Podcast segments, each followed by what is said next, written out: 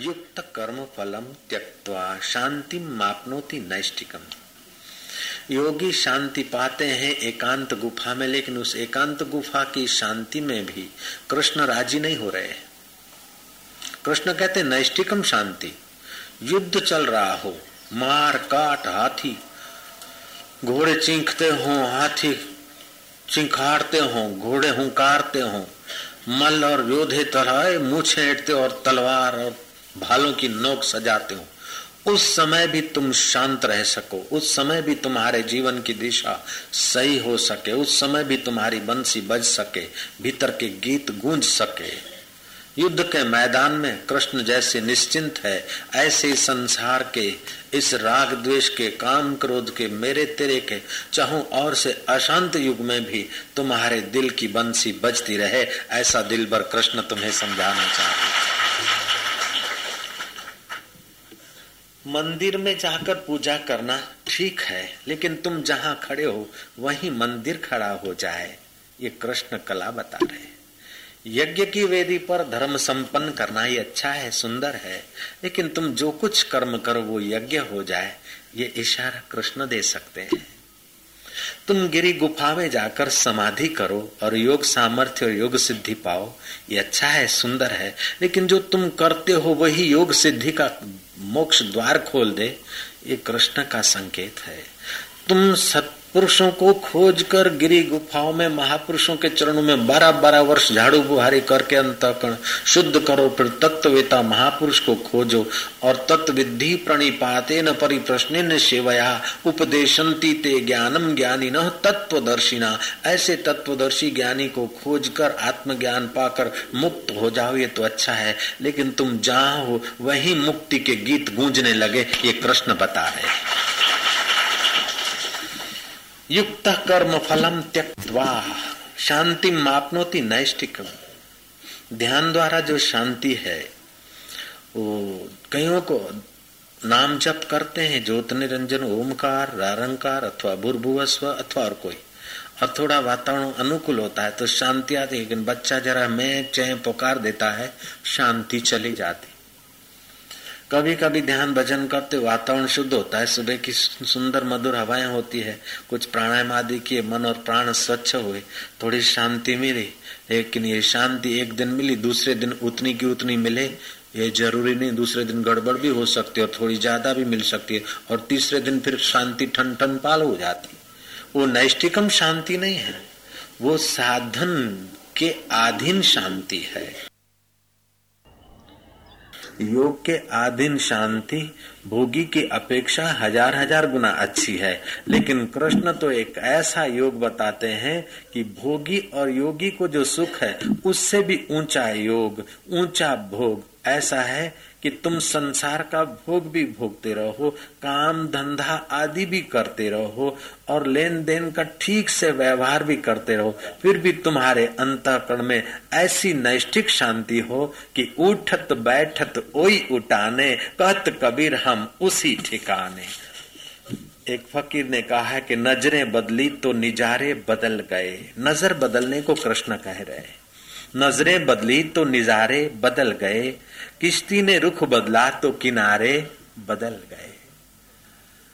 तुम्हारे अंदर सचमुच में ऐसी अद्भुत चेतना है, तुम्हारे में ऐसी अद्भुत क्षमताएँ हैं, तुम्हारे में एक ऐसा अद्भुत स्वत्व है कि एक प्रलय तो क्या, एक युद्ध तो क्या, एक हज़ार युद्ध तो क्या, महा, महामारियाँ करोड़ करोड़ हो जाए, फिर भी तुम्हारा बाल बांका नहीं होता, ऐसे तुम अमर आत्मा हो। ऐसी तुम्हारी अमरता की शांति पाने को कृष्ण संकेत कर रहे हैं। और वो भी अर्जुन, प्यारे अर्जुन को शिष्य को गुरु उपदेश दे एकांतरण में वो अलग बात है, लेकिन कृष्ण तो मित्र भाव से, चल यार, दोस्त सुन ले, जिगरी दोस्त, ए सखा, अर्जुन को कभी सखा कहते तो कभी अनग कहते हैं। अनग पहले अध्याय में नहीं कहा, दूसरे में नहीं कहा, तीसरे अध्याय में अनग कहा। अनग माना निष्पाप। जो निष्पाप होता है, वही तत्व ज्ञान को समझ सकता है, और जो तत्व ज्ञान को समझता वही निष्पाप कहा जाता है। पहले अध्याय में विषाद है अर्जुन को, इसलिए अनग नहीं है। विषाद है, अग का फल है, मोह का फल है विषाद, दुख। दूसरे अध्याय में आत्मज्ञान सुनकर अर्जुन को जिज्ञासा हुई है, पाप जल गए हैं, निष्पाप हुआ है। इसलिए तीसरे अध्याय में कृष्ण अर्जुन को अनघ करके पुकारते हैं, अनघ माना निष्पाप। हम लोग सत्संग करते, उसके पहले हरि नाम का ध्वनि करते हैं। ध्यान करते ताकि हमारा अंतकरण निष्पाप हो जाए। और निष्पाप हो तो हम अनग हो जाएँगे। जैसे अर्जुन अनग हो और कृष्ण के गीता को युद्ध के मैदान में सुनकर उसका साक्षात्कार कर लिया, ऐसे ही इस मैदान में गीता के ज्ञान का साक्षात्कार हो जाए। तो आज का ही श्लोक हमें कहता है कि युक्त कर्म फलम त्यक्वा शांति मापनोति नैष्ठिकम। अयुक्त काम कारेण फले सक्तो निबध्यते। कर्मयोगी कर्म के फल का त्याग करके भगवत प्राप्ति रूप शांति को प्राप्त होता है और सकाम पुरुष कामना की प्रेरणा से फल में आसक्त होकर बंध जाता है। भोजन तो कर्मयोगी भी करता है और कर्म भोगी भी करता है।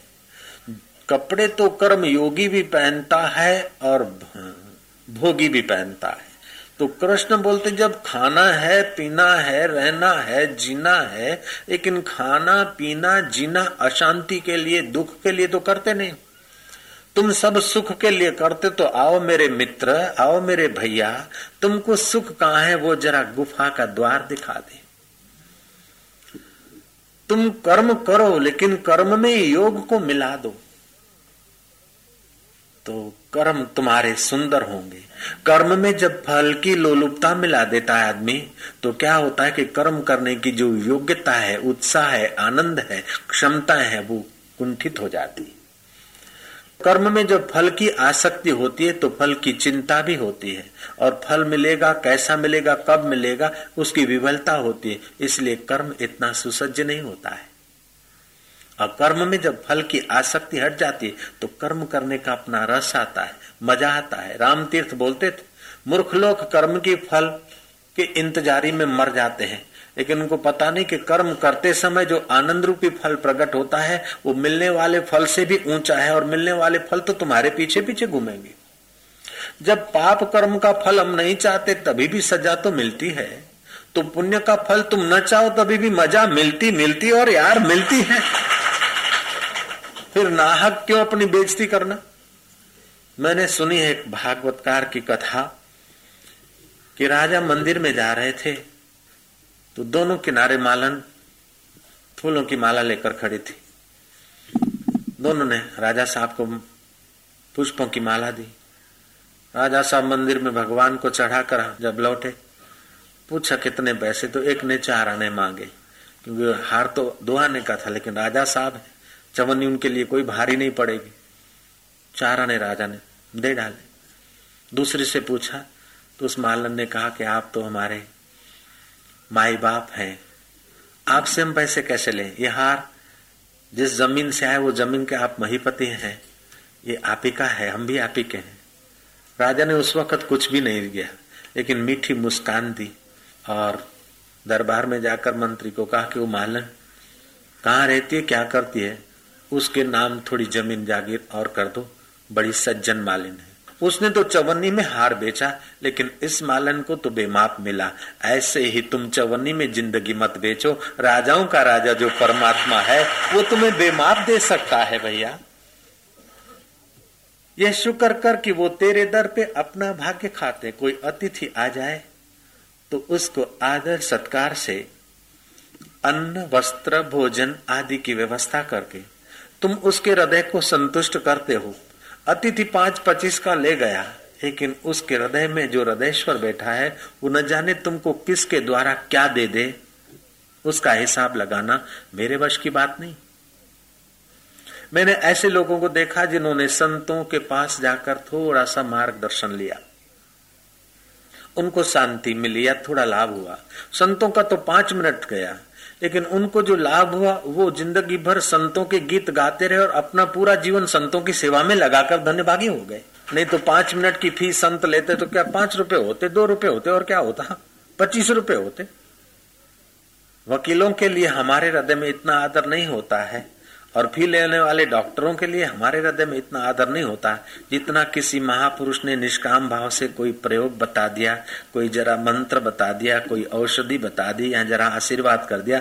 उनके लिए निष्काम कर्म करते हैं, उन महापुरुषों के लिए। हमारे हृदय में जो जगह होती है, वो जगह न वकील भर सकता है, न डॉक्टर भर सकता है, न सिपाही भर सकता है, न सेठ भर सकता है। कभी कभी तो माँ भी नहीं भर सकती और बाप भी नहीं भर सकता। ऐसा वो बाप जी हृदय की जगह में बैठ जाते और बाप जी क्यों होते हैं? बाप जी होते हैं इस बाप जी की बात पर अमल करने से। बाप जी का बाप जी कन्हैया है, उसकी बात पर जो अमल करते वो बाप जी हो जाते हैं। नारायण नारायण नारायण। आज का श्लोक तुम्हें बाप जी बनाने की कोशिश करेगा। जयराम जी बोल दो। और ये ज़रूरी नहीं कि लोग तुम्हें बाप जी कहें। ऐसे तो लोग तो भिखारी को भी कहते कि बाप जी माफ़ करो, वे जाओ। ऐसा बाप जी नहीं जो सचमुच में बाप जी है। ऐसा हृदय तुम्हारा बनाने का कोशिश करेगा आज का श्लोक। युक्त कर्म फलम त्यक्वा शांति मापनोति नैष्टिकम नैष्टिक शांति, जैसे नैष्टिक ब्रह्मचारी होता है नैष्टिक सदाचारी होता है। प्राण जाए, बरु वचन न जाए, ऐसे नैष्ठिक शांति। जैसे पतव्रता स्त्री पति का त्याग किसी अवस्था में नहीं करती।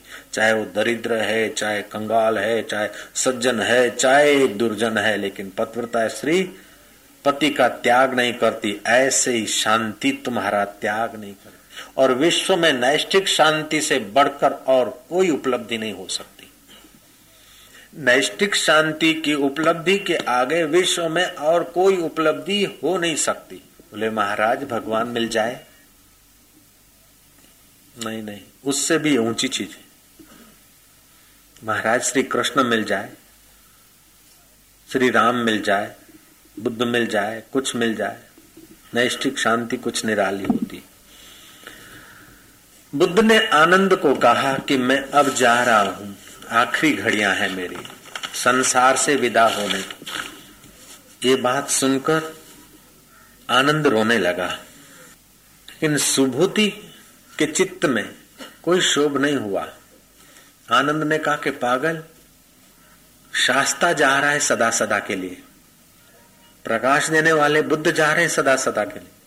शांति दाता जा रहा है। तुझे रोना नहीं आता? तब सुभूति ने कहा कि मैंने उनको ऐसा पाया कि वो मेरे से कभी जा नहीं सकते। मैंने उनको ऐसा निकट से देखा है और ऐसा मैं उनमें घुल मिल गया हूँ कि वो मेरे को छोड़कर कभी जा ही नहीं सकते। इसलिए मुझे रोना नहीं आता। आनंद चकित हुआ, बुद्ध के पास गया। भनते मैं चालीस साल तुम्हारी हाजिरी में सेवा में रहा। और अभी आप विदा होते हो, मुझे दुख हो रहा है। अभी भी मुझे दुख और सुख की चोटें लग रही है। और वो सुभूति बोलता है कि बुद्ध कभी मेरे, मेरी ओर से जा नहीं सकते। बुद्ध ने कहा, सुभूति मुझे ठीक से समझा है। तूने अभी मेरे को समझा नहीं, तू मेरे निकट नहीं रहा, मेरे शरीर के निकट रहा। मेरे निकट रहता तो तेरा भी रोना धोना बंद हो जाता। उसने नैष्ठिक शांति पाई है, लेकिन तूने थोड़ी व्यवहारिक शांति पाई है। अब मैं जा रहा हूँ तो मेरा क्या होगा?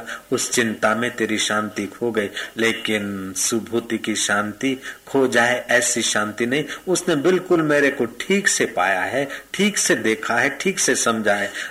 यूँ कहूँ तो वो मेरे मय हो गया है और मैं उस मय हो गया हूँ। मेरा शरीर मिटेगा, मैं नहीं मिटता हूँ। ऐसे ही मेरी विदा, उसके शरीर से मेरे शरीर की विदा होगी, लेकिन उससे मेरी विदा नहीं होगी। नैष्ठिक शांति है। ये नैष्ठिक शांति भगवान तुम्हारे संसार के गुड़ गोबर व्यवहार में रहकर पाने का रास्ता बता रहे